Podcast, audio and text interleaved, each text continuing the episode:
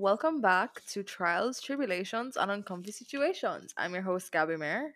And I'm your other host, Savannah James. And welcome back to Jonah Chapter 3. Woo!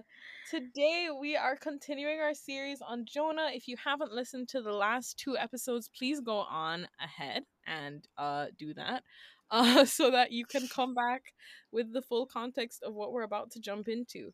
If you don't feel like listening to the last two episodes, that's chill too, I guess. You should read the first two chapters of Jonah. They're pretty short. Yeah, this book is kind of short.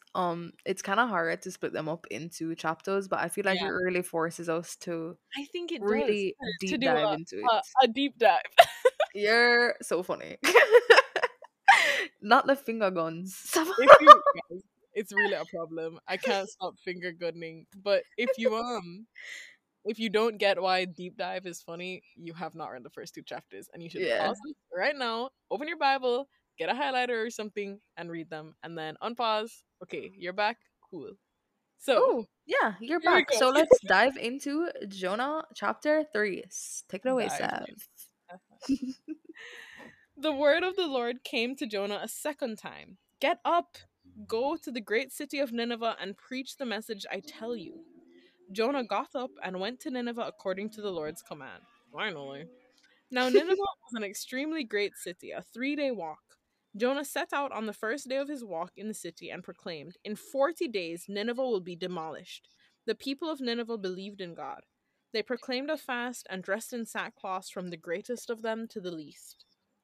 When the word reached the king of Nineveh, he got up from his throne, took off his royal robe, covered himself with sackcloth, and sat in ashes. Then he issued a decree in Nineveh. By order of the king and his nobles, no person or animal, herd or flock is to taste anything at all. They must not eat or drink water.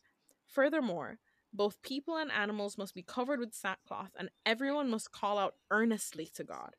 Each must turn from his evil ways and his wrongdoing. Who knows? God may turn and relent. He may turn from his burning anger so that we will not perish. God saw their actions, that they had turned from their evil ways, so God relented from the disaster he had threatened them with, and he did not do it. And that is the whole chapter. Wow, that's a lot in such a short amount of sentences. Yeah, and it hurts me to not continue to chapter 4, because chapter 4 is where it gets real juicy. Yeah, so let's deep dive into chapter 3. So, first thing that I noticed, God was like, get up. God. Little boy, if you think you're gonna run from me again, there is not gonna be a big fish to swallow you this time. There is not. So a lot of times, that's how I picture God talking to me. when I'm clearly doing something or not doing something that he's telling me to do, I always picture him saying, "Lick a girl." No, literally, guys, it's literally written in the Bible. Get up. Yeah. Yeah.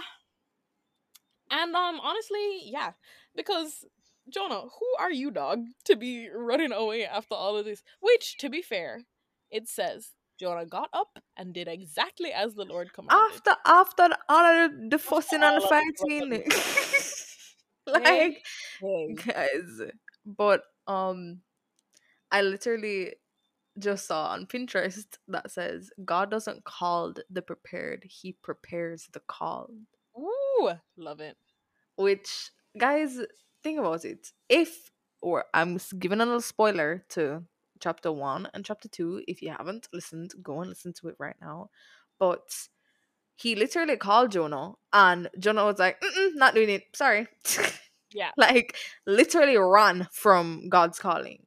And so it literally ran. Like, literally went on a boat and sailed to the middle of the ocean. And in this, you know, God kind of made the seas rough and causing all of this commotion to get Jonah's attention and put him in an uncomfortable place. But that was preparation for what he was about to do. because God doesn't do anything for no reason. Absolutely. Absolutely. So something that's interesting I haven't thought about till now is you're just saying, you know, he prepares the called. He's called Jonah, and I feel Jonah may have been even more prepared and better equipped in his message to Nineveh, having gone through that experience with running. Because after he ran, God is like, hey, don't run from me, right? He runs, and then he can see firsthand. God says he can send disaster. He can. The sea would not come until he was come up. Like, he experienced firsthand God's wrath, and at the same time, his grace and mercy. So he is so ably equipped after going through this calamity to then talk to the people of Nineveh. It also reminds me of my favorite verse, guys. Come on now. Romans. If this is ever Romans 5. Oh my Romans 5, verse 3 to 5. I was not expecting this at all. Okay, but it literally, the verse talks about, you know, we go through these afflictions to get endurance, and then the endurance provides proven character, and then this provides that. So nothing is in vain.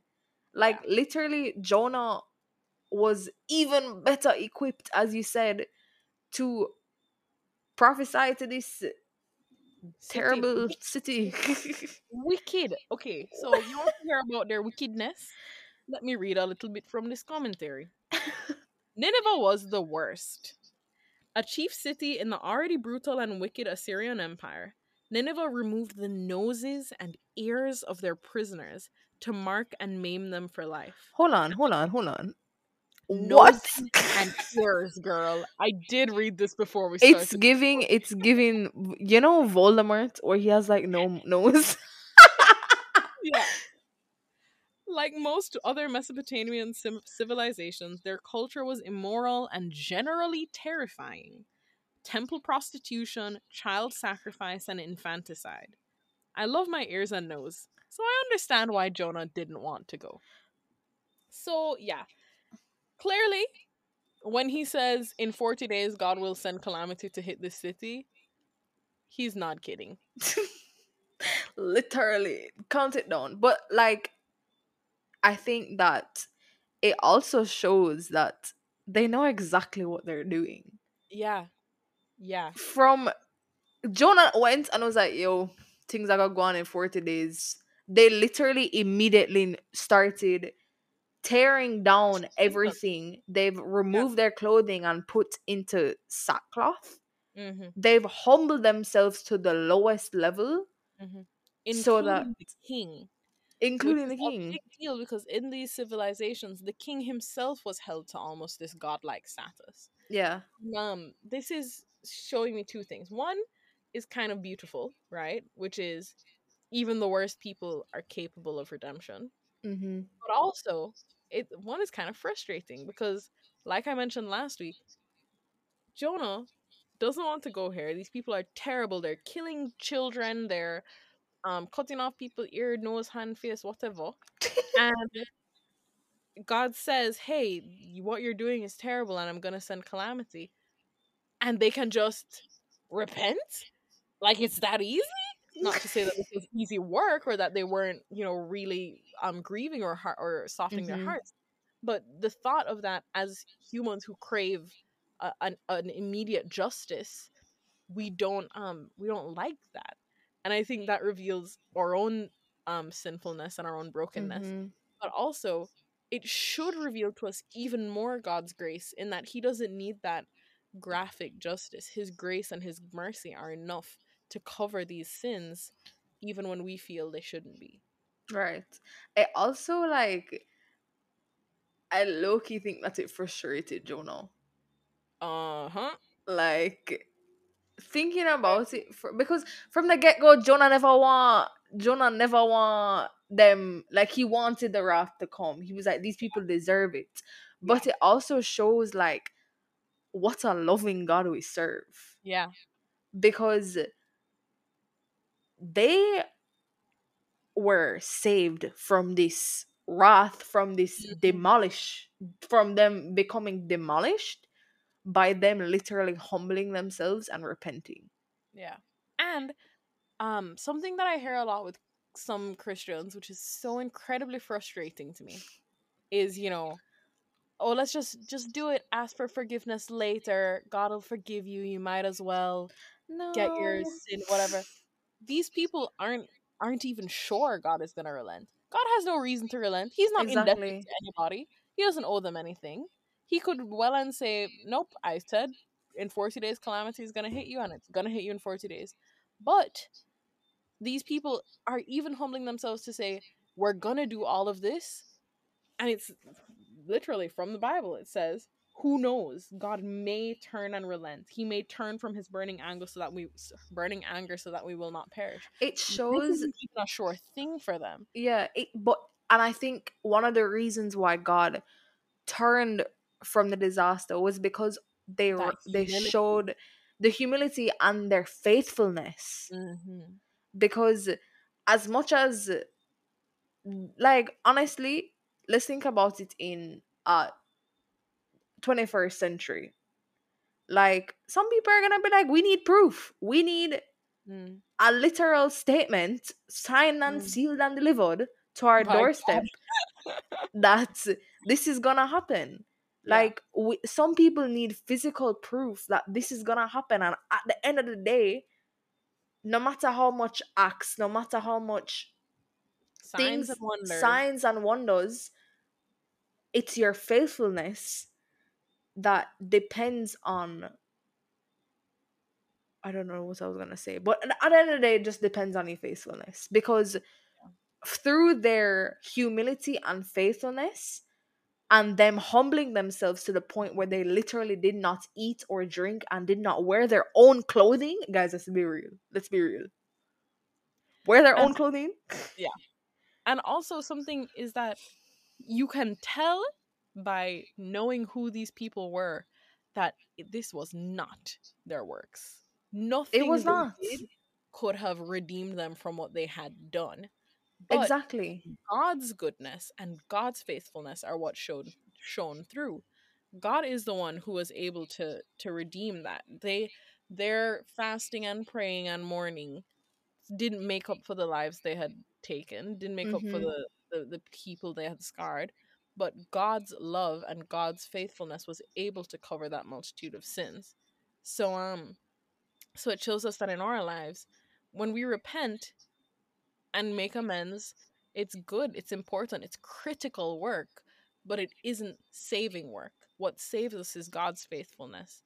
And I think that's so important for us as Christians to recognize, where no matter how much we want to be able to, you know, turn non-Christians to God, or turn like people that we love but aren't necessarily following down the right path, yes, we're vessels, and yes, we carry, you know, and we have this authority to, you know, show and represent who God is.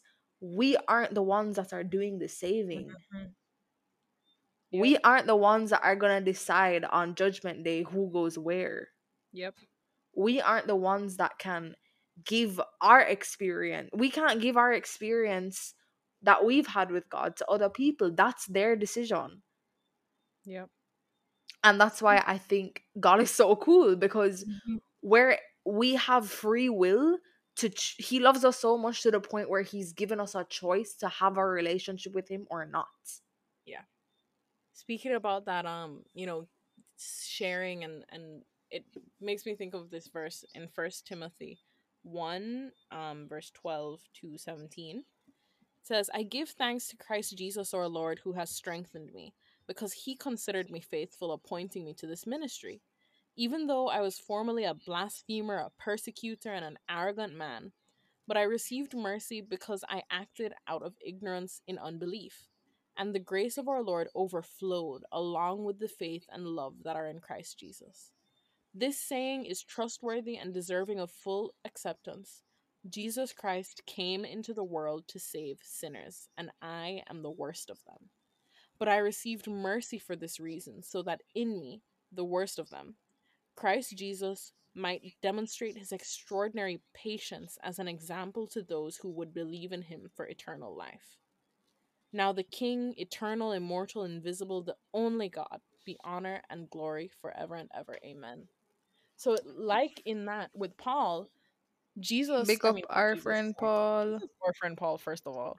But God, in redeeming Nineveh, this worst city of cities, terrible place, is able to demonstrate his grace and mercy and power because they were so bad, you know? Mm-hmm. Like, if Nineveh was kind of okay, and then God saved them, it would be like, okay, well, they weren't doing anything anyway. But using this terrible city, this great power for evil and whatever, and still being able to redeem them, God was able to demonstrate even more his power. And I think that it's just an encouragement to everybody that the cross and the burdens we carry is never as heavy as the chains that we're freed from. Ooh! Yeah, that's definitely my encouragement to everybody that no matter how far you think you've gone,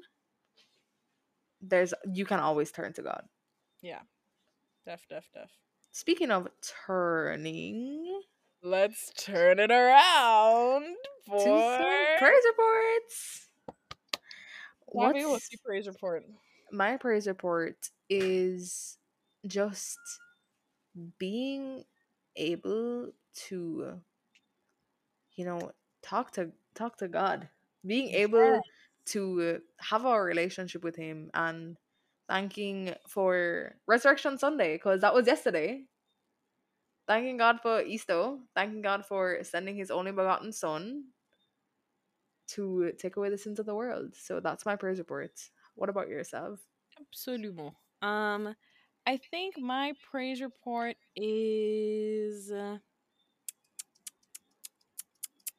I just had a good one. And it slipped right away. Yeah, resurrection. I love the opportunity that Easter presents to shine for Christ. I was reading something, and I haven't finished reading it, but I'm super excited. I'll share it on the Trials and Trips Instagram. If you're listening to this, I'll put it out Monday night. It says, more people Google Jesus at Easter than at Christmas.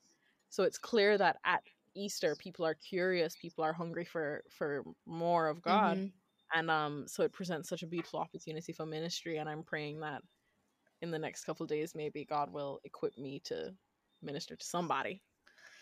Yeah.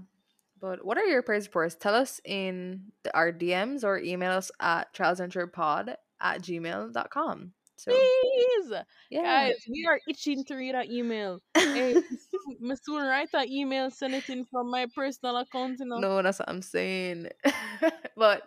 we'll see you guys next week. Thanks for listening. Bye.